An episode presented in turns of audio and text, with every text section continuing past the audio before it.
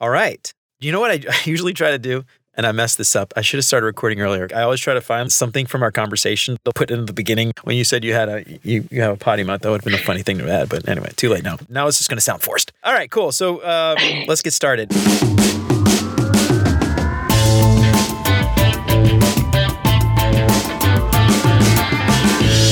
What's up, UX fam? How's your mom and them? Welcome to another episode of Beyond UX Design. I'm Jeremy. If you're new here, welcome to the show. I'm super stoked to have you. If you haven't done it already, consider liking or subscribing to the show wherever you listen to podcasts. And if you are a regular here and you feel like you're getting something out of the show, I would really appreciate you leaving a five star review, maybe even a little sentence or two. Apple loves that stuff, and so do I. That'll help me out way more than you can imagine. And to help keep the show independent and ad free, you can become a patron for as little as $3 a month. And if you do that, you'll get some sweet perks for all your support. And of course, if you think this show is worth sharing, then for the love of God, share it. And for more information on how you can help more people find out about the show, make sure to check out beyonduxdesign.com slash support. All right, got that out of the way. All right, today I am super excited to have one of my new buddies, Amanda Howard, on the show. Amanda is a mid-level UX designer in the enterprise space, place very near and dear to my heart. And as a career changer, she came to UX with 13 years of experience in education, which is pretty awesome. And I think there's probably a lot of crossover there. I want to talk about that a little bit. She's got that experience in education, deep work in behavior, sociology, psychology, and cultural anthropology, which amazing assets to bring to the UX field. She's autistic. She's late diagnosed. She also has ADHD, something I'm very familiar with, and often shares her experience navigating the neurotypical world on LinkedIn. So if you haven't, please follow Amanda on LinkedIn. Amanda, I'm super stoked to have you. Welcome to Beyond UX Design. Thanks for being here. Super excited to be here, Jeremy. Well, I am super stoked because I've been following you for a while on LinkedIn. And it's also funny, too, because you're also in Cincinnati. I which am. randomly, I didn't even realize that. We were engaging on LinkedIn, I guess. And I was like, wait, she's like right down the road. So, anyway, it's really awesome to have you on. One of the things that I really wanted to bring you on to talk about was you post quite a bit about neurotypical neurodivergence and, and how they interact quite often. And for me personally, I'm I'm really passionate about diversity and inclusion and making sure we've got diversity of background, diversity of thought. So I wanted to bring you on the show to talk about that and see how we can apply some of those concepts to our everyday work and bring it to the field, get get that diversity of background, diversity of thought, and make our tools even better. Absolutely. I think it's so important because we're not a homogenous group um, in the world. We interact with people who are very different, whether we know it or not. And that's the Mhm. key. A lot of times we don't know about neurodivergence. It's it's something that's very hidden um, and assumed that people are one way or another based on how they look, which is it's not the case. It's not a physical manifestation. So it's really important to think about diversity in this way. Let me talk a little bit about that word neurodiverse, neurotypical, because this is something I don't think I've really heard it. Maybe, I don't know, a year ago, maybe it's the first time I think I actually heard that word, um, those two words at, least together. Can you explain a little bit about what neurodivergence is and maybe how that, because I've heard it in context of people talking about autism and things like that. So is that similar? Is it different or is it overlapping? It's like a Venn diagram. Can you talk a little bit about neurodivergence and, and, and what that means? Yeah, absolutely. And I went ahead and pulled up my personal definition of neurodiversity before we started. So for me, it's it's the differences and variations in brain functions and behavioral traits that are normal variations of humans instead of deficits. So basically everyone is different. We have different strengths, we have different learning styles, we have different ways that we prefer to interact with the world. Um, neurodiversity is another subset of that. So it's actually a biochemical difference in your brain and the way it's wired and the way it functions. Um, this can include um, differences in expression of thought, or it could be autism spectrum, it could be ADHD, dyspraxia, dyslexia, dyscalculia, a bunch of different um, ways that it can manifest. And uh, oftentimes, um, as in my case, it's a comorbidity. I have two versions of neurodivergence, uh, being ADHD and autistic. So those influence each other, and it makes it a really interesting blend and flavor of, of the way my brain functions. So that's that's really interesting because you know it's it's funny. A, a guy was diagnosed with ADHD, or I, I guess it was ADD technically when I was a kid. I don't know that Same. they didn't call it. A, yeah, they didn't call it ADHD back then. But um, I was diagnosed with ADD, and I've never thought of myself as neurodivergent before. And so it's kind of interesting for you to say that because that's something I never really applied to myself. But I, I imagine, I, I don't know, I've never looked this up, but I imagine there's a large subset of the population that is diagnosed with ADHD right? Have you, I have mean, you looked into that before? I'm not really male, sure. yes, mm-hmm. not females. Like really? the fact that I was diagnosed when I was in middle school was a big deal. Um, mm. I didn't get the assistance that I needed until I was in my 30s. Wow. So um, that was a, a, navigation of things that I didn't understand, and I didn't get diagnosed with autism until about two years ago. So I was like 34. Really? Wow. But there is a huge section of people because it's an evolutionary difference. It's a change in the way that your brain functions. It can be influenced sometimes by the way that your body changes and develops and, and the hormones change in your body throughout your lifetime. So it can get better or worse based on, on that. But overall, if you think about the fact that you've probably noticed differences in the way that you think, in the way that you operate throughout the world, throughout your whole life, even if you haven't considered yourself neurodiverse or neurodivergent, you've definitely adjusted to working in a style that makes sense for you. I've seen it. I've seen it in the way that you post. I've seen it in the way that you um, think about things and, and your thoughtfulness and your comments and responses. So if you really kind of examine the way that you view the world, the lens that you view the world with, you kind of see those come up. I don't remember the exact statistics. I used to know them by heart, like how many people currently are diagnosed. We'll add it in the show notes. well, and I know that, like, you know, autism prevalence right now, the projected target is about 3% in males and like half a percent in females. Really? Okay. And obviously that's not including, you know, gender differences there. We're just talking about biology there. But that's probably not true. It's not representative because females tend to present very differently than males. Um, it's not a hard and fast rule like anything, but we're severely underdiagnosed. We don't fit DSM 5, which hasn't been updated since 2013. So we're kind of like, hey, here we are. What are we doing to help help women who are autistic who might function a little bit differently or present differently or even uh, you know anyone that's autistic that might be on the other end of the spectrum we tend to be labeled as what a 5-year-old boy would present with classically with the diagnostic criteria that were developed in the 60s so it's just really trying to get away from this idea of a medical diagnosis which is still important and going more toward a social model that looks at how your brain functions mm-hmm. and how you can work better with your brain to be more successful, to be more authentic, to mask less, and also to navigate a world that's not built for you. Now, this is something I, I wanted to dive into a little bit because I, I, I think this is really interesting and it makes me think back to when I was a kid.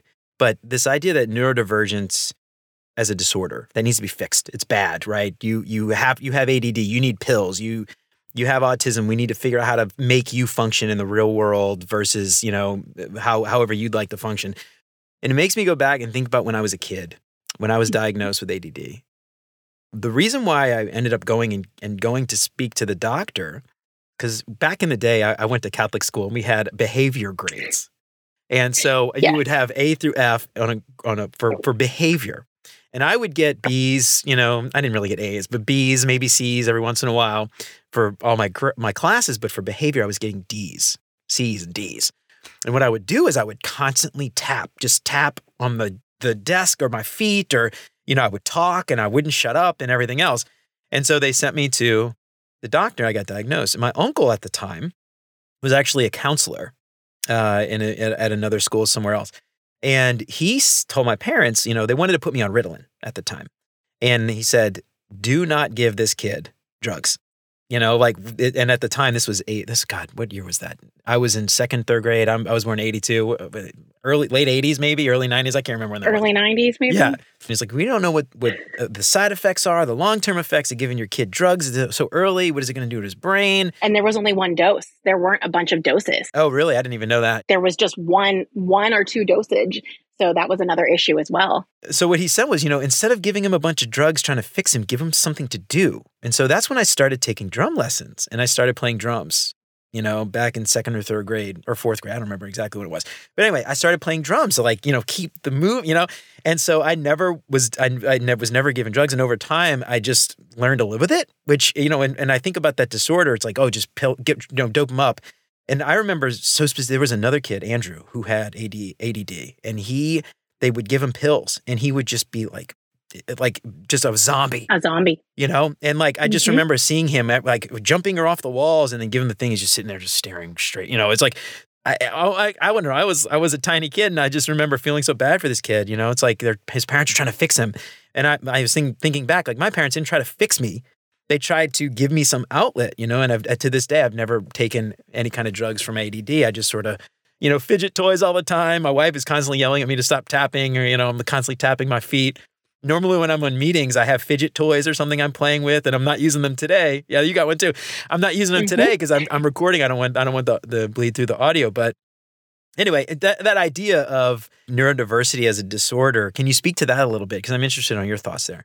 You know, so I think that we've been sold this dichotomy either or. It has to be either you are on meds or you're off meds. Either you are pro medicine, pro medical intervention, or completely natural. And I think that's a falsehood Hmm. that has been really pushed by two separate groups um, of people throughout time. And, you know, I, I kind of have a similar eh, story growing up. Like I was diagnosed in middle school, I was missed until then.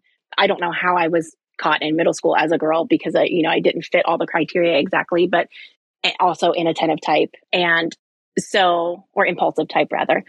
So I I didn't get any help or services from anyone except for a couple teachers who made some adjustments for me because my brother was severe, severe, severe ADHD. And my parents refused to put him on Ritalin because, again, the same problem, the single dosage, making kids into zombies.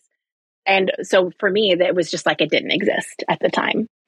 Um, and, you know, my parents did the best they could at the time. We've had a lot of conversations about this since then. Um, and really kind of talked about what this means, especially because my kids naturally have fallen genetically in the same path as I have. So we've really helped them kind of own this and, and embrace it throughout their whole lives.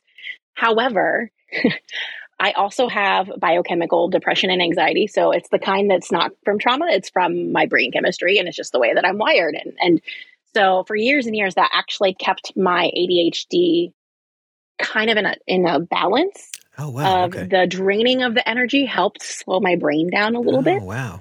So it wasn't, I still had to have lots of coping mechanisms, but somehow I managed to get through college and graduate school and becoming a successful professional. But, you know, it was really hard. And then when I finally, finally put my, my, my mental health first and sought the help that I needed for that and got myself stable and really kind of got over the fact that, you know, medicine is just going to be part of my life for the rest of my life. And that's okay. Like, I, it's not a stigma for me. For me, if it's what I need to be a, a functional, normal human being, then awesome. Like that, that's what I need to get from day to day. And there's no stigma with that. If you don't need medicine, that's great. But I was terrified to go on Adderall.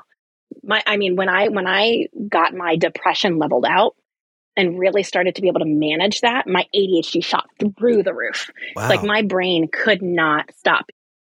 So you know how when you like walk to the fridge and you forget what you were looking for? all the time. yeah. Okay, so I would literally look in a different direction and forget what I was looking for Oh, because wow. my brain was just going so fast. Yeah. And you know, my brain does think differently. I, I don't think linearly, like in a line. I think radially, like spokes of a wheel. So when you tell me something and I'm processing an idea, I'm going off in 15 directions and I'm going down all the different paths of where they could go at the same time.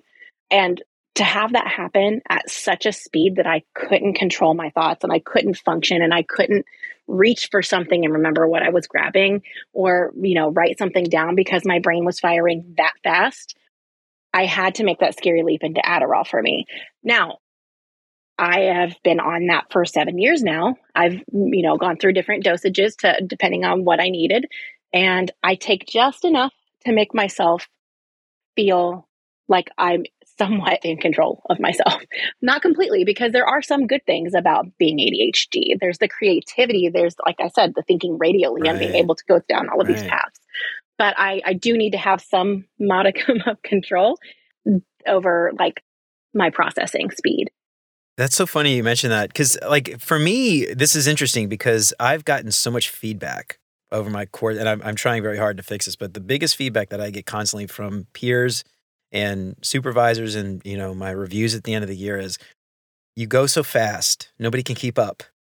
You talk a lot. you don't give people the space to talk and things like that. And it's never like I'm interjecting or, or trying to speak over them, but I just have this idea I want to get out of my head because if I don't, I'm going to forget it." right? And so oh, you feel like you're going to explode. Yeah, and I just ha- I interject. Like you feel like you're literally going to.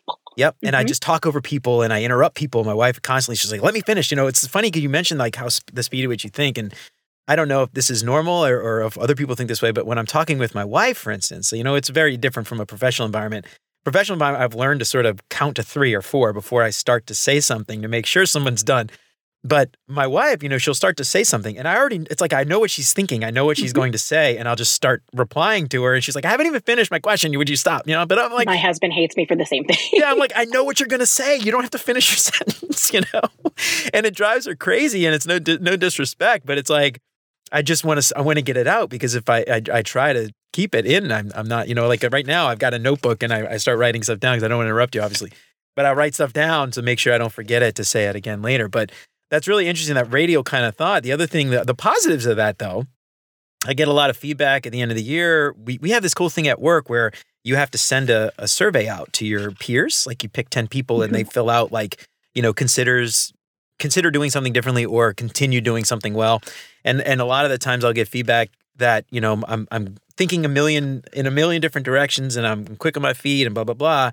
And I never associated that with ADD before. I always thought that was just sort of mm-hmm. me. But it's interesting that you're saying that. It makes me kind of feel a little less bad about, about my diagnosis. But it's kind of interesting. I don't know. Anyway. Well, no, it's you're exactly right. And you feel like somebody you feel like you're pulling on a horse's reins. Like I don't know if you've ever ridden a horse before, but you literally feel like you're pulling yourself back and I will find myself physically like moving during meetings like yes holding my holding my fidget toy yeah. flipping my i use a silicone wedding band as a fidget that's a little bit less oh, uh, like that. obvious yeah. Yeah, yeah. and i flip it back and forth and i'll be like flipping it really hard or like writing down notes and just trying so hard not to interrupt people like a pen because we do have this forecasting ability because we analyze these patterns mm-hmm. it's not that we're just impulsive mm-hmm. but our brain is moving so quickly through the synapses that it's analyzing the patterns and predicting where it's going to go next. And so people are really disturbed by that.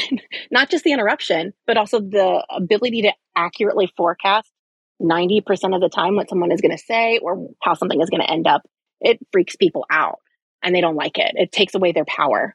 And so you have to really work with your peers and with, with your boss to kind of understand where you're coming from and that it's not you're trying to usurp power and it's not that you're trying to insert yourself or question someone, but it's just that you're trying to help your brain function.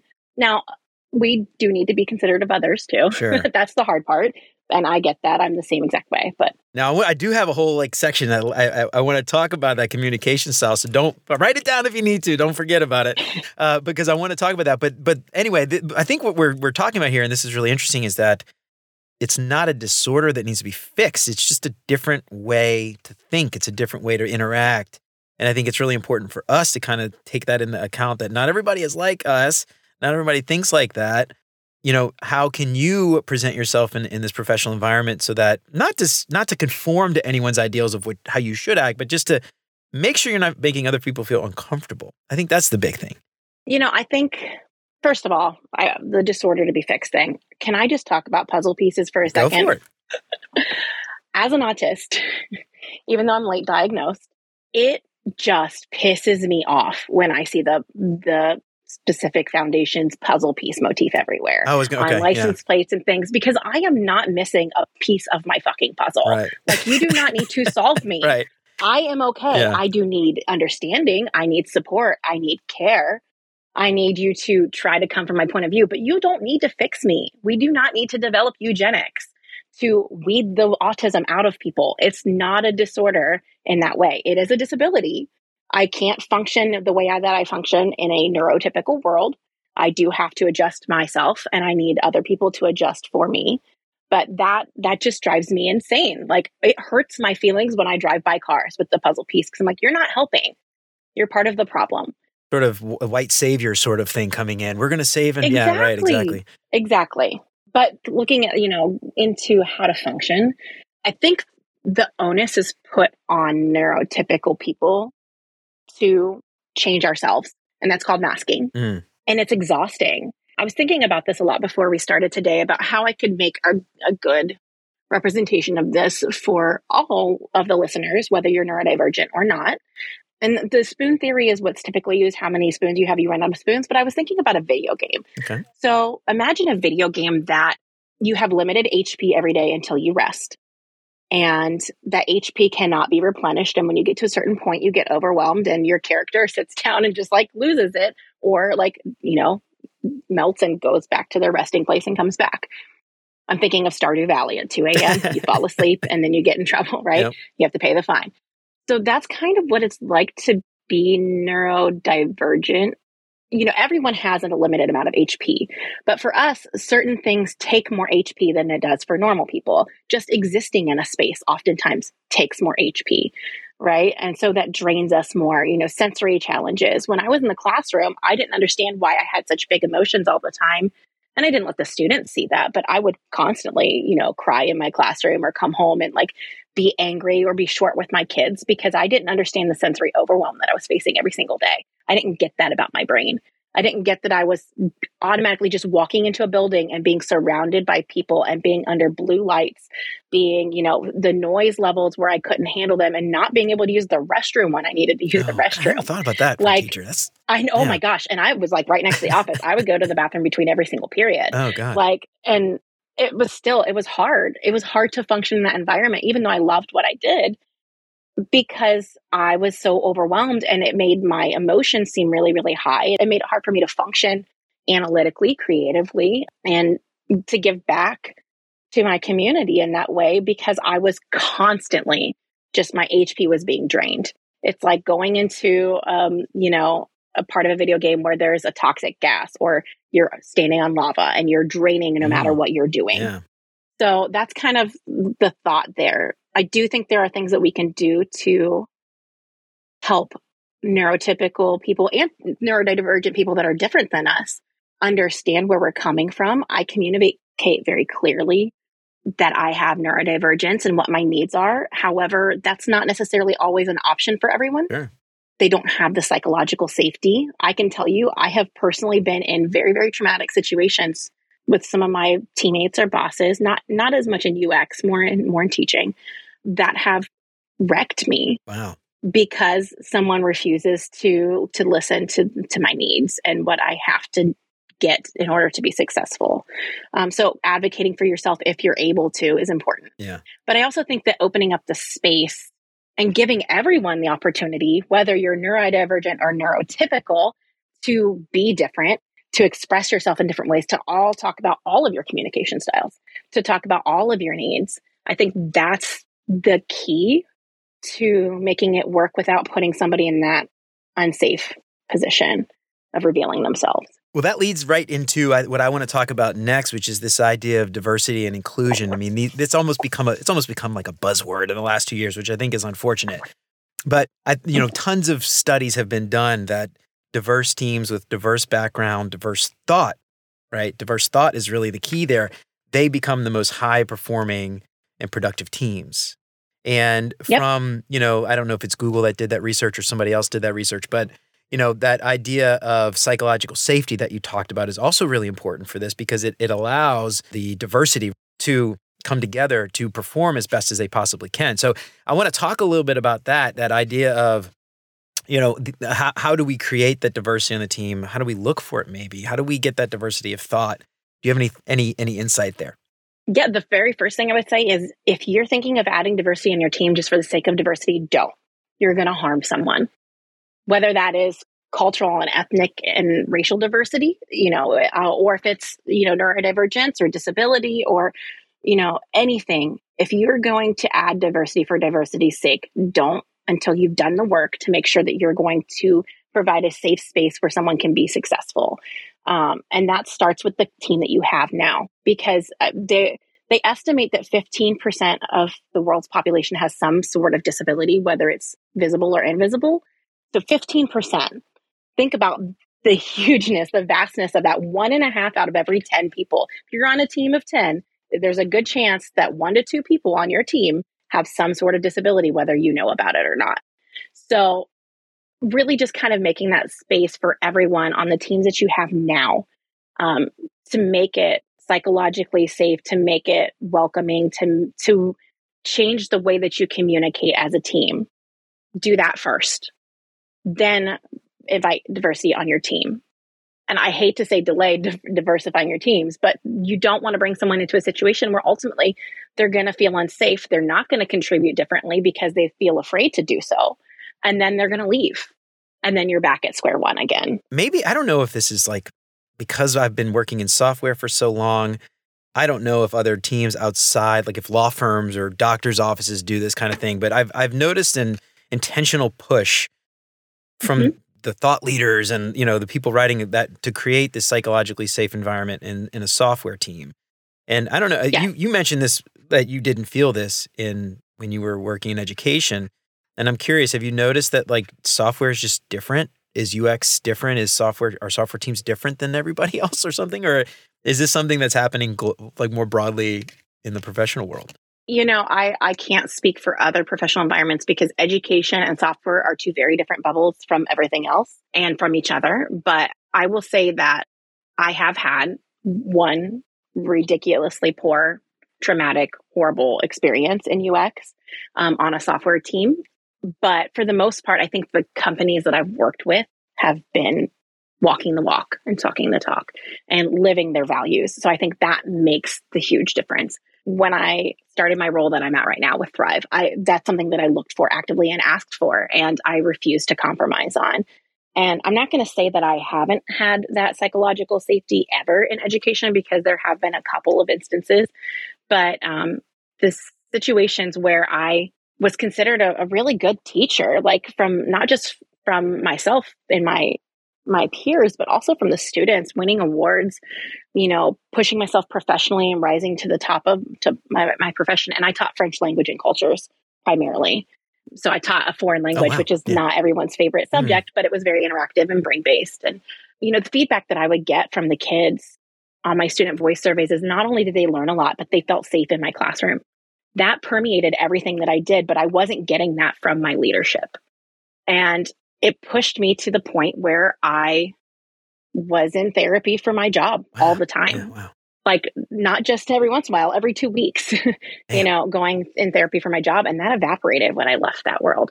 Um, the software teams that I work on, uh, that I've worked on mostly have been really welcoming. But I've taken the stance that now that I know who I am and I wasn't accepted as who I was before, I'm going to just be who I am and I am privileged enough now to be in a position where I can say, if this is not what you can handle, I'm not going to be here. Now, one of the things I wanted to talk with you about, and I know you're not, you know, an expert or anything on this necessarily, mm-hmm. but it is interesting to get your insights from maybe from both perspectives, from a neurodivergent person applying for a job and also a team looking to to diversify their talent. Eh, do you have any any thoughts on how firstly maybe a, a neurodivergent person should a- approach interviewing, talking, asking questions to make sure that they are joining a team that does have that psychological safety. Yeah, if you're comfortable, you need to advocate for yourself from the very beginning and just be open. If you're comfortable and able to do so, that will quickly weed out anybody that is not willing to do this. I applied for an ed tech enterprise position in UX um, this uh, this past year, and the company wanted me to do basically a, a logic and, and college like knowledge test, like math and verbal. Yeah, and, I think I remember you posted about that on. Yeah, I did. I did. I posted yeah. about this because it yeah. made me so angry as a teacher because I knew the research behind it didn't support it. But you know, I personally, I am one of those fantastic test takers that can test out of anything, even if I haven't really read it. Like I'm just good at weeding out what the answers are. So it's not that I wouldn't have done well on the test, but it just doesn't support. It's a principle of thing. yeah. yeah, exactly. It doesn't support yeah. what people can actually do, especially in UX. Like what do math skills like Figma can can do math calculations. Like I always have a, a, computer with me. I have a laptop. I can do math. Can you quickly calculate the gutter size on a 12 column grid if it's a yeah right. So yeah, that's so silly. Well, uh, you know, it's it's interesting. Like uh, taking that before, I, I question what would they do with that information. Are are you looking for somebody who's good at this specific thing and and canceling out everybody who is, I mean, I feel like there's so such better ways to ask a question during an interview, one of those behavioral type. How would you do in a situation when, you know, and get that answer? Even, you know, uh, maybe using it after you've been hired to figure out how to use that skill set in the best possible way. I could see that being advantageous, perhaps. It, as long as it's used Mm-hmm, correctly right. and not used to punish, because you're going to end up forcing someone into a track where Mhm. they're going to stop diversifying their thoughts and become that homogenous person to fit in. Yeah. They're going to start masking. So I think that's the key. I think that recognizing in interviews when an answer is different, but not in a bad way, Mhm.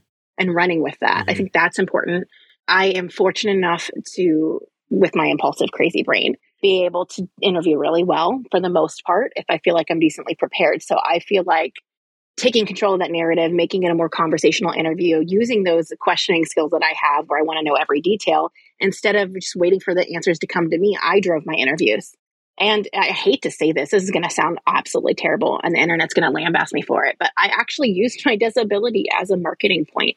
Now, I don't want to become disability porn or inspiration porn, but like I, I made a point of saying, look, my brain is different, and you're going to have to adjust to certain things. But here are the rewards that you're going to get if you do Yeah. adjust. You know, I, don't- I don't think there's anything wrong with that. I mean, I guess using that to your advantage to maybe get like some kind of affirmative action thing, you know, perhaps could be seen as maybe unethical, but uh, you know, even then, like it's there for a reason. But still, I I think that the fact that you're promoting the benefits and you're you're you're you're weeding out those companies that wouldn't that you wouldn't want to work for anyway, right? I mean, if you say that Mhm. and then you don't get a response, chances are good you would have been miserable there.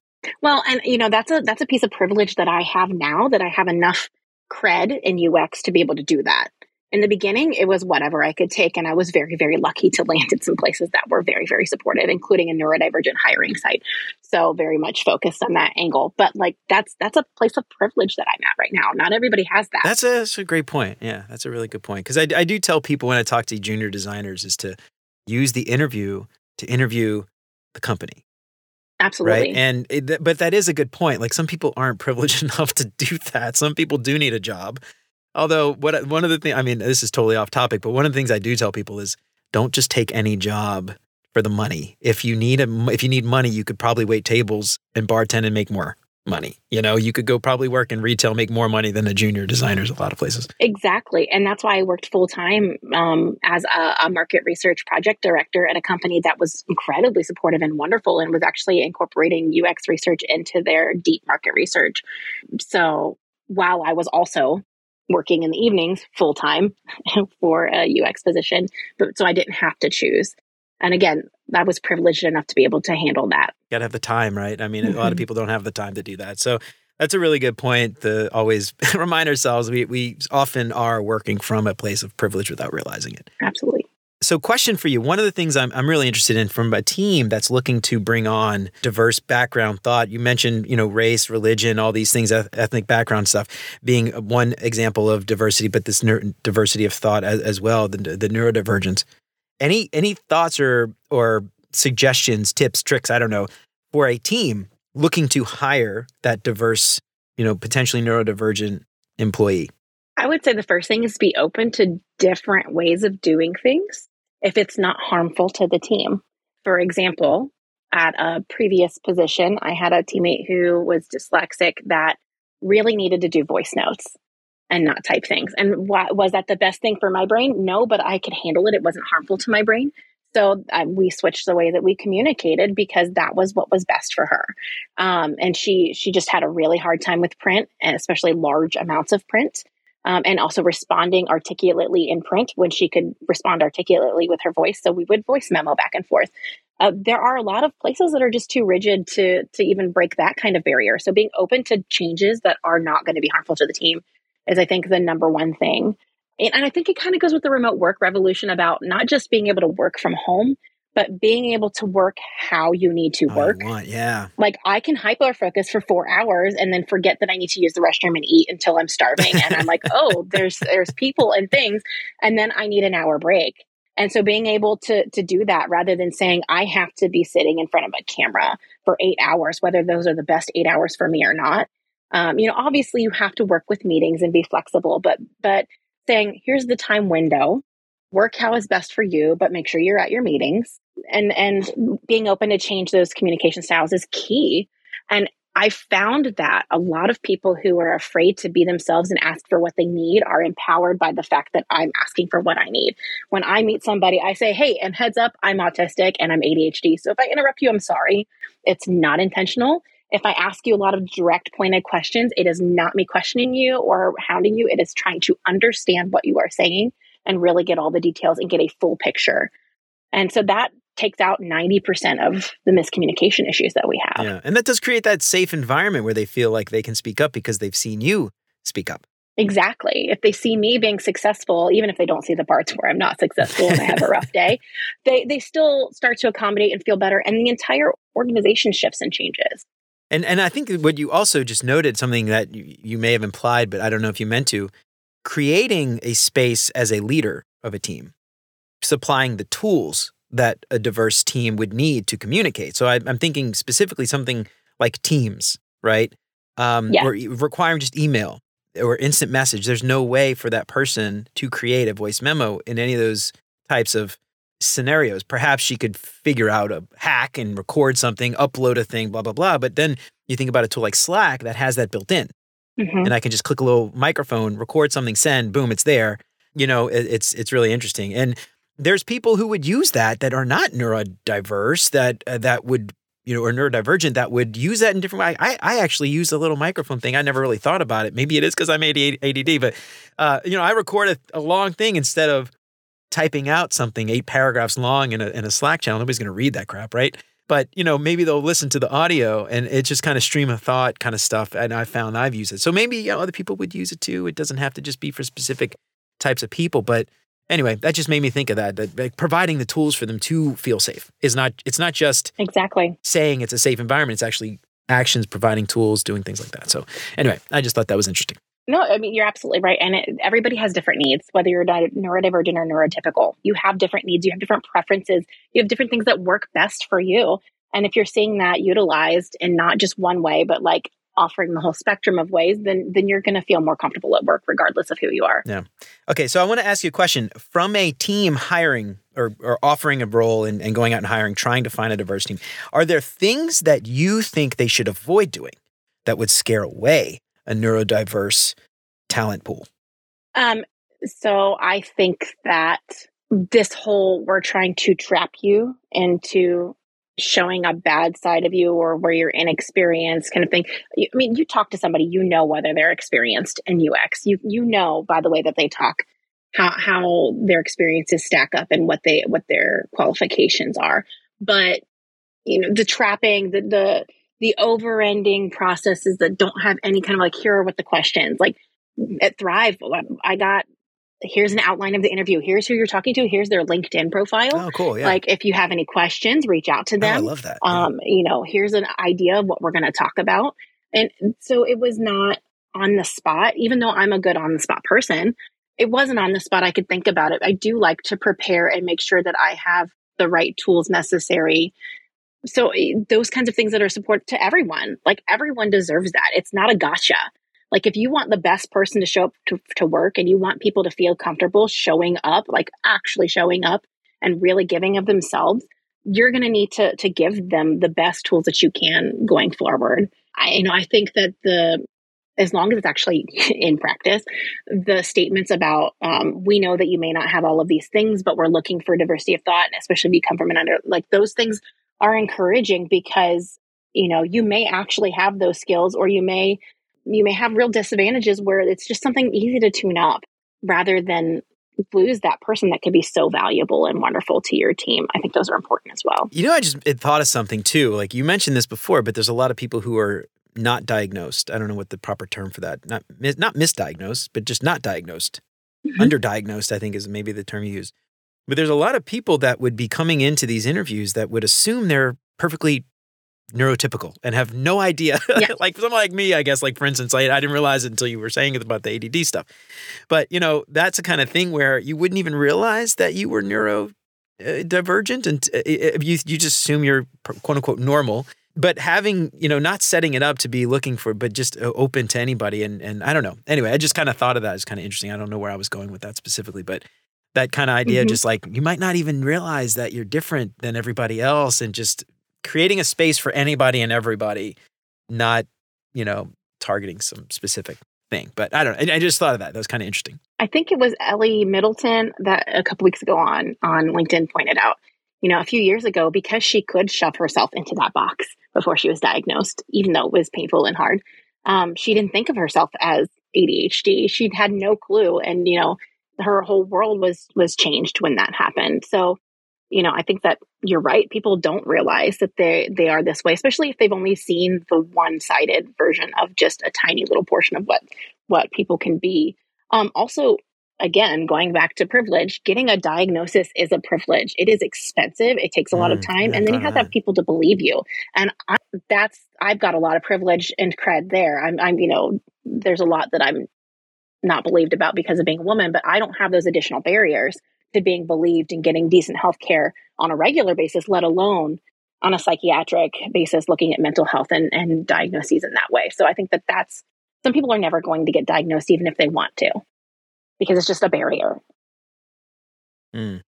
It's really interesting. That's a really great point that most people like I me for you know white male certainly I think takes for granted, I guess, that thought that I'm pretty privileged and I could do almost anything and and and not have to answer for it, right? So that's that's just a really good uh, call out. I'm glad you mentioned that. Um, so I want to talk a little bit about just communication styles. You know, you get on the team, you're there, you're hired, everything's great. I, I'm really curious about diving into this a little bit, but this and, and it's hard maybe because neurodivergent is not a, like you mentioned a homogenous thing. It, no no two neurodivergent people are alike, so maybe it's hard to say this. But I'm curious, you know, I, neurodivergent team members interacting with neurotypical team members. There's oftentimes this sort of office etiquette that is just supposed to be understood, and the neurodivergent folks may or may not be jive with that. I guess. Any thoughts there? Just how do how do they communicate? Is there something you recommend or not recommend or something? You know. So the first one is kind of silly, but get used to the fact that emoji are professional. I use them all the time. I, I cannot communicate without yeah. emoji. Like I need people to understand that m- the way that I communicate in written form is usually direct and usually lengthy because I feel the need to explain myself, to defend myself from past experiences. So throwing an emoji in there to let them know that, hey, this may be direct, but it's meant in a friendly way is important. It's a skill that I have learned. It's a coping mechanism that I have learned to help disarm people. Sure. So emojis and, and, and GIFs are 1000% professional and help communicate. Anything that helps communicate and get that understanding uh, across is important. I think on both sides, neurodivergent and neurotypical, going back to Stephen Covey's Leader in Me stuff about seek first to understand and then be understood. I think that's key. Not immediately reacting. Don't expect to what you're hearing, or even if you are reacting immediately, internalizing it for a second, taking that breath and going, what is this person trying to say to me? Is this person upset because they're upset at me, or are they upset because they feel like they're losing their power in the situation or are concerned about something and not adequately putting it forward? I think, and that's again on both sides. You know, seek first to understand and then be understood. I think our communication styles as a society right now are very much on the reactive and pushing forward our opinions and thoughts. And I think that being a multilingual, teaching a foreign language for years and years, and understanding that cultural competence of interpretive communication versus interpersonal communication versus presentational communication, understanding the lenses that that entails, and and really kind of giving people grace.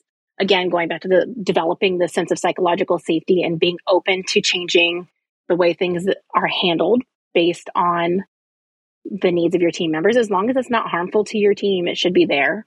I think giving and receiving feedback at all levels is incredibly important. And the way that you give and receive feedback really changes the way that the kind of feedback that you get. You know, I have no problem at all giving feedback to the head of my company if I need to. And, and some of it is just my autistic like bluntness, but you know, it's received well. It's received as coming from a place of care. I think remembering that not all of us are always great at showing the emotions we feel on the inside on the outside of our face and conversely hiding our emotions oh, yeah, from our yeah, face. Yeah, um, because again, autistic there. But um, you know, those are those are important things, and that even neurotypical struggle with that sometimes. So just giving people grace, remembering that we're people, remembering that we all have bad days, we all have bad times, and really trying to just give someone a beat to to recover. You know, if I turn my camera off, there's a reason why. It, sometimes it's because I'm tired, or sometimes it's because I just don't look great because I just don't feel well. And there's a different standard for women and how we look, although that's not as bad in the software world. Uh, you know, and sometimes it's a I'm upset and I know my face is going to betray it, and I know that it's not necessarily the other person's fault; it's my fault. But like, it's my me projecting my emotions, and I don't want to have that. And I think there's also the stigma of feeling feelings. I'm a highly sensitive person and I am hyper empathetic. It's part of the reason why I had a hard time getting diagnosed is because I'm not a hypo empathetic person. I'm not someone who has a, has trouble recognizing everyone's emotions. I over sympathize and empathize and I overreact to people's emotions and feel them at a deep level. So, you know, I'm going to have emotions to things. And emotion and crying is a physical response to the chemicals in your brain. Right. You right. cannot fix that. That is just the way that your brain is literally functioning. Like telling someone to suck it up and stop crying is not going to help them stop crying. Their brain says that they need that physical release so that the proper hormones can be balanced in their brain again. That's what they need. So just the understanding. And again, that's on both sides. Yeah, well, I was going to say, I mean, the, the, the advice that you're giving here is almost like advice for anybody, regardless of you know, uh, neurotypical or neurodivergent. I mean, these like, you've got a team full of neurotypical people. You should be, just like you said, you know, seek first to mm-hmm. understand before expecting someone to understand you. Don't just straight off the bat expect everybody to know exactly what you're talking about without first, or exactly where you're coming from without first going and trying to understand where they're coming from and building that empathy. And as UX designers, we talk about empathy all the time. This is it in action. This is this is mm-hmm. building that empathy up exactly as you're talking about. So I, I, think that advice is just wonderful advice for anybody, regardless if you're divergent or not. But I, I love that. And and again, you know, that idea that the, you know neurodivergence is not monolithic. So what may apply to you or one other person might be completely different for someone who also identifies as neurodivergent. And neurotypicality isn't monolithic either. Yeah, even so, yeah, right, sure, yeah. What's what is typical, right? I mean, who who defined typical? So yeah, I think that's that's also a really great point. Uh, eh, the thing that you mentioned with emoji, uh, I, this is something interesting because this is like again, remote versus in person, right? When you lose the body language, the emotion in your voice, how you phrase a thing when you're just typing it all the time, and I think emoji in general, exclamation points, whatever, those are really great ways to try to re- replicate some of that body language. You know, like a crying face emoji or whatever. You know, laughing emoji It's certainly it, it, it, I think you mentioned this disarms them a little bit, and it, it, you know, mm-hmm. asking a question might be to some people very confrontational, and so using those emoji, I think remotely. I don't know. I love that Slack even lets you add your own. I actually, uh, this is funny because I don't know if this is me just being weird or what, but when someone says something on Slack, if it's not super important and it's just they want, you know, I want I want them to know that I saw that they posted it. You know, I don't need to get the last word in and have some paragraph. So I just like, I'll just, uh, you know, on, on Slack, I don't know if anybody doesn't use it, but on Slack, you can add an emoji to a line just like you can in a text message or something. But I, I created mm-hmm. this animated GIF of the, the Big Lebowski uh, swishing around a, a white Russian. and so that's like my emoji. I just made that on and I added it to Slack and no one else really uses it but me. But if someone says something, I'm just like, you know, the dude abides or whatever. But um, that's just my way of like you knowing that I saw your message, you know. And anyway, I, I don't know, but I love that you say that because I, I do that all the time. You know, I don't would, would would I do that with the CEO of GE? I probably not, but you know, maybe he would dig it. I don't know. Anyway, it's kind of interesting. I love that you mentioned that because I, I think the emoji are, are, are, just great for remote work in general. Oh my gosh. I know everybody hates on the Mac touch bar, but like that's my that emoji central right there. Like that's how I find my emojis really quickly and add them to my Slack messages. And, you know, I, I have custom emoji on my Slack. I think the cat head bob one is like the most popular one in ours. And then we're, we're the jellyfish pod. So like I'm always putting jellyfish doing different things on our on ours. But yeah, oh, that's funny. My one of my favorite uh, emoji is uh, someone added this, but it's like the troll. You know, the troll guy. The, Which like, one? The face. Like the. You know what I'm talking about? Um, it's like the weird, uh, like I don't know, like probably like uh, 8chan or or uh, whatever those 4chan, whatever 8chan. I mean, I'm not on it, but they're like the troll. Anyway, you know how they have like the, the Mhm. parrot, the like dancing parrot? Someone made like a dancing troll, like the rainbow colors. And so anyone, someone says something and I'm like, you know, like, ooh, mic drop, you know, troll. I don't know. Anyway, it's just funny. So communication styles, you know, I, again, I think like your advice for communicating and, and setting up this expectations is great for neurodivergent, but it's also great for just anybody. Oh yeah. So I think this is really interesting. It's like, we're not that different. We just have different ways of Be a good communicating. Yeah, just be a good human. That's really all that matters. And and again, I think that empathy, you know, we, we talk about empathy for users as UX designers all the time. And I can't tell you how many times I've worked with UX designers that were just total assholes to the rest of their team. Like you suck at this. I don't Mhm. understand. Like you you're not getting this empathy thing, you know. It's important for everybody. And you're not helping anyone be on your side. Like your devs are going to come after you. Yeah, exactly. What dev is going to put in extra work Sure, when you yeah. find something when you are just an asshole to them all the time? because you berated them and something's 10 pixels off, right? Yeah, exactly. um, you know, so yeah, pick your battles. But yeah, I think this is like really good advice just in general. Cool. So uh, we talked about a lot of stuff today. I'm really excited to get your input. Anything else before we close this up that you you want to mention that we didn't get a chance to talk about? You know, you mentioned body language a lot in um, remote work, and I think that it's it goes both ways. It is we are losing some body language, but then there are also like for me, it's a protective thing. Like there's a lot of body language you don't see on purpose that I try to hide. Like if, if I need to, like hiding the way that I'm fidgeting, depending on who I'm talking to, I betray myself with my body sometimes, or or people think the wrong thing because I'm sitting the way that is most comfortable to my body because I am always aware of any discomfort. My, you know, ADHD, you can't ever take anything off your plate. It never goes out of your field of vision. You don't ignore something. Your brain is processing everything. So there are sensory stimuli that are bothering me that maybe like I'm sitting like this and it, you know, it looks like I'm closed off, but I could like move like this. And maybe you don't see that I'm sitting with my arms folded and whatever. And it's not Yeah. a reaction to while you're talking. It's just the most comfortable thing for me at the time. Um, and it takes away the stigma of stimming. Um, you know, everybody stims, whether we know it or not, it, from tapping your toes to.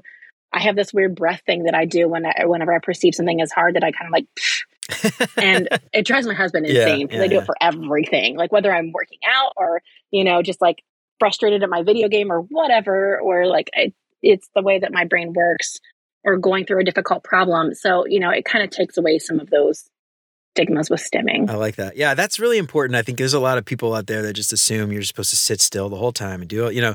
And uh, like my, my wife, for instance, not, not to not to bash or anything, but like I'll, when I have uh, something that like I'm I'm working, I can't figure out. I talk to myself, and I just like Oh, I'm just time. like you know, God, why is this thing doing this? I don't understand. I did this thing, and my wife's like, "What'd you say?" And I'm like, "Nothing. I'm talking. I don't want to. I don't need your input. I just I'm I'm trying to figure this out for myself." Uh, and it drives her absolutely crazy. She's like, "Why are you? Why did you stop talking to yourself?" I'm like, "This is how I process it." But anyway, that Would you like to know why? why? Yeah, why? Why is that? So, um, with an ADHD brain, uh, generally you don't have executive functioning. So when when somebody looks at a room and processes it, or looks at a desk and processes it, um, a neurotypical person will look at what's important, and the rest is immediately discarded by their brain. For us, nothing is ever discarded immediately. So we're processing all the things at once, and it's not necessarily in the hierarchy that that uh, a neurotypical brain would be. So you're Ah, literally okay. forcing your brain to focus Yeah, on the difficult problem that you are doing because you have multiple other things pulling on your sensory foci, foci at the time. So, like you, you're thinking about the way that your body is positioned. You're thinking about anything that's aggravating you, a tag, um, a little twinge in your foot. You're looking. You can notice all the different colors of lights and the little movements around you and things like that. And so it's you're literally just channeling your focus. yeah. Okay, Jeremy, I'm not kidding when I say that I cannot drive a car in silence. I will veer off the side of the road looking at things. I'm not kidding. My wife's constantly look at the road, look at the road. I'm like, but did you see that sign? That was a really cool topography on that billboard or something. I know, like every there's so many different things. Did you notice that, that they painted that house's front door and all of these things? And I have to have the radio blaring or talking to somebody or a podcast or something, even if it's super quiet, you know, because it forces me to have that background noise for my brain to take care of so that I focus on what I'm doing. I love that. So this is you. You might appreciate this, but we we moved up from New Orleans two years ago, Mhm. and New Orleans is I don't know if it's known throughout the the country or anywhere else, but it's uh, you know completely corrupt. The politicians are generally under Mhm. investigation by somebody. Right now, the mayor is under investigation by the FBI for various things. Anyway, uh, you know, it, it's it's uh, notoriously corrupt.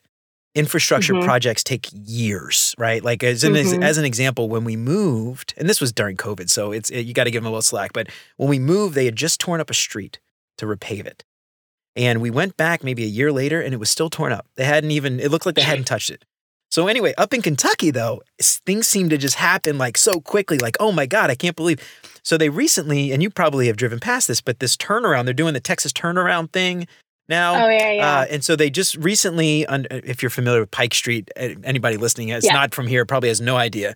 But anyway, there's this this underpass on Pike Street. They built this turnaround thing in a month, and it's right past where we drop our kids off from school. And every morning, I'm like, oh my god, they're almost done.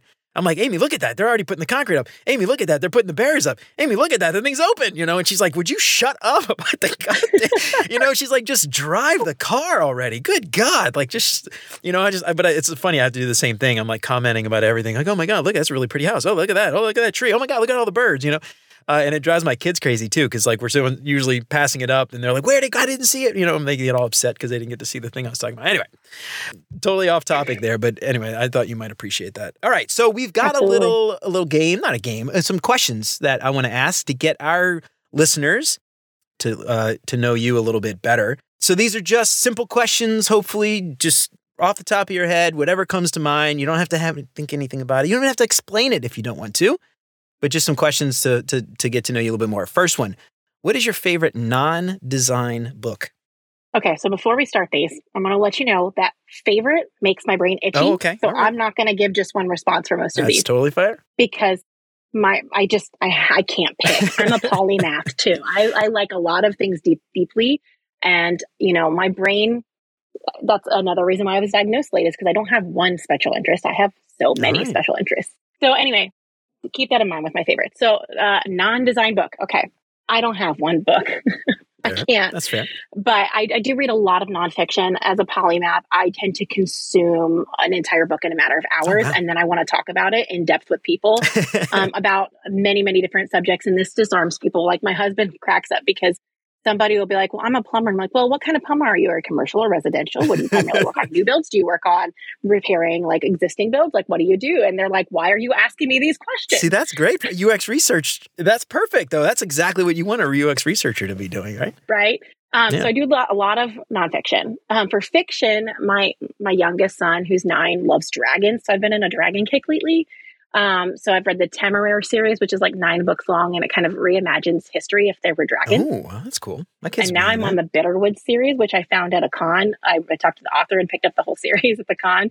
So just kind of my kick right now. That's awesome. So nonfiction. What's your favorite nonfiction book? Oh, can I pick a favorite? Top Everything. I just three. consume it. Or what's your let's say, say your favorite nonfiction topic for books to be about? Uh, so like uh, understanding the brain and, and the psychology of how things work, like Brene Brown. okay. Yeah. Cool. Awesome. All right. That's good. Uh, what's your favorite non-design podcast, or let's just say genre? I have one with this. Oh, one. Okay. one. All right. All right. Go ahead. We Can Do Hard Things by Glennon Doyle, Yeah, Abby Wambach, cool. and Amanda Doyle. My other podcast, Retro Time, we did a whole episode about we can do hard things. That's so awesome. and we try to do that with the kids, you know, oh, it's hard, you could do it, you could do this, you know, it's it's hard because you haven't done it, but yeah, yeah, yeah. Anyway, that's a, awesome. I love that. Um, what's your favorite meal? or, or, okay. or- I don't know if you can have maybe I they can't can pick one. That's fair. So my husband and I are both great cooks. Um, and we rotate meals in based on like the moods or the seasons. And we've been doing a lot of HelloFresh just to get some new things Yeah, that are still within my acceptable palate limit. But right now it's soup season in our house. Soup season. There you go. Um, so hilariously, my kids' favorite foods are soups, and they will try any soup with anything in them. They ate a soup with kale in it and Really? just ate the kale Wow. no problem. They don't even like kale, but they ate it because they're like, it's soup. Oh, that's awesome. So Oh, I'm jealous. do, you know, potato soup, uh, cream of chicken and wild rice, tortellini, chili, chicken noodle, jambalaya, Jambalaya. vegetable beef, you and I have like a giant sixteen quart soup pot that I like oh, nice. fill and we eat on for three days just because we all love soups that much. So if you're in a jambalaya, by the way, this is a little pro tip for anybody up in the Midwest that has uh, uh, access to Meijer grocery. Yes, Uh, one of my favorite, uh, I'm going to give a shout out. By the way, no sponsors. This is just me because I love them. Uh, shout out to Jambalaya Girl. Uh, that's the brand of Jambalaya box mix. You can get it at Meijer now in the Midwest. And it was, uh, we were actually friends with her. We, she lived in our old neighborhood back in New Orleans, oh, that's cool. um, which randomly met her, but happened, we happened to love Jambalaya Girl. We were like, oh my God, that's you. Holy crap. Anyway, um, Jambalaya Girl. If you're at, if you have access to Meijer, you can get a box of Jambalaya Girl. It's very good. They also make. She has a gumbo mix. It's also very good, and I think it's nice. a million times better than Zatarain's. By the way, sorry Zatarain's, but uh, Jambalaya Girl. Anyway, shout out to Jambalaya Girl. No, no, she's not sponsoring the show, but uh, maybe if she wants to, maybe she can. I'll, I'll give her a holler. All right, what is your favorite vacation spot? You know, as uh, we were both teachers for so many years, my husband's still a teacher, so we didn't vacation a lot before now, even in during the summers. Yeah. You know, teacher teacher salaries.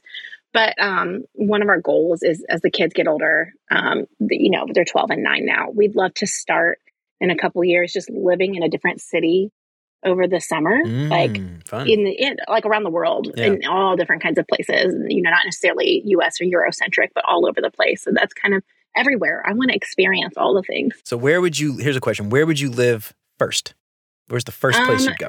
Probably Assuming you could afford it, whatever. my 12 year old's a little theater kid, so probably New York City first, Mm, cool. but then Yeah, that'd awesome. obviously Paris um, and London, but then Mm. also branching out around the world. You know, it's crazy though. You think that this is expensive, but it's really like it's probably cheaper than going to Florida. Oh yeah, I mean, if you a month of Airbnb is twenty five hundred dollars. Yeah. Well, maybe maybe not New York City, but uh, Well, New York City. you know, uh, we had uh, some friends who did this, and they went to Portugal, and Mhm. they spent a month in Portugal, and it was like I think they spent a thousand dollars or fifteen hundred dollars for the month. it's crazy. You know, I mean, yeah, it costs a lot to get there, obviously, but you know, once you're there, I mean, that's cheaper than that's like literally ten percent of Disney trip. Well, and you can go anywhere in Europe Yeah. with the Euro pass for really, really cheap, and your kids get student rates. So and a lot. I mean, it's not. Ex- you know, hotels are obviously expensive in the fancy Mhm. cities, but I mean, if you're you're renting an apartment, it's generally pretty cheap. So anyway, that's a good idea. I love that.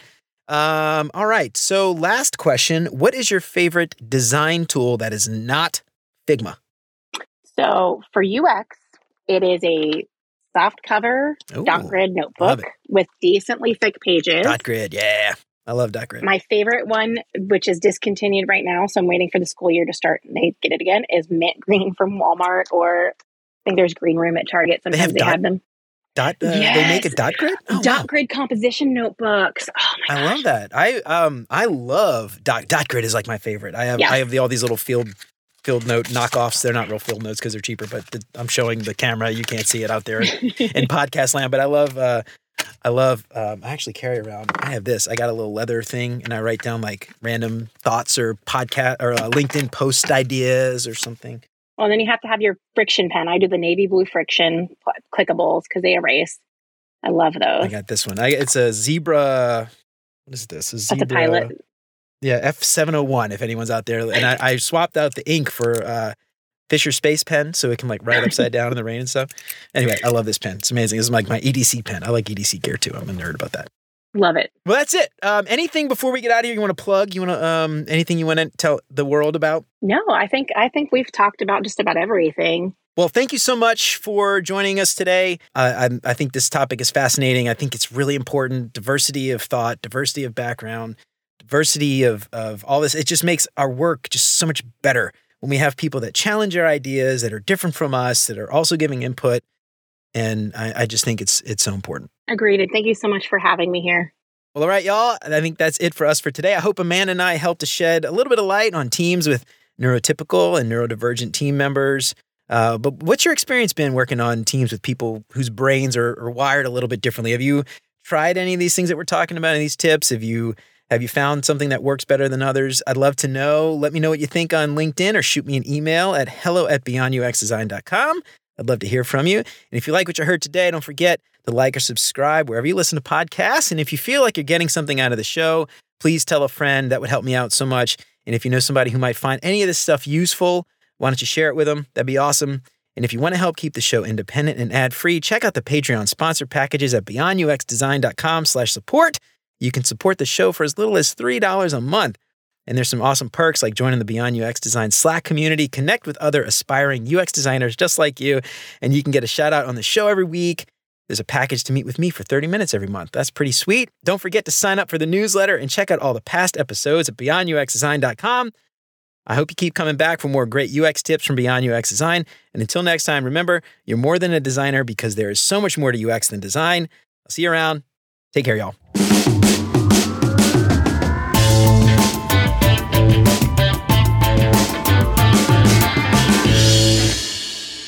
It. awesome. How do I stop this? There we go.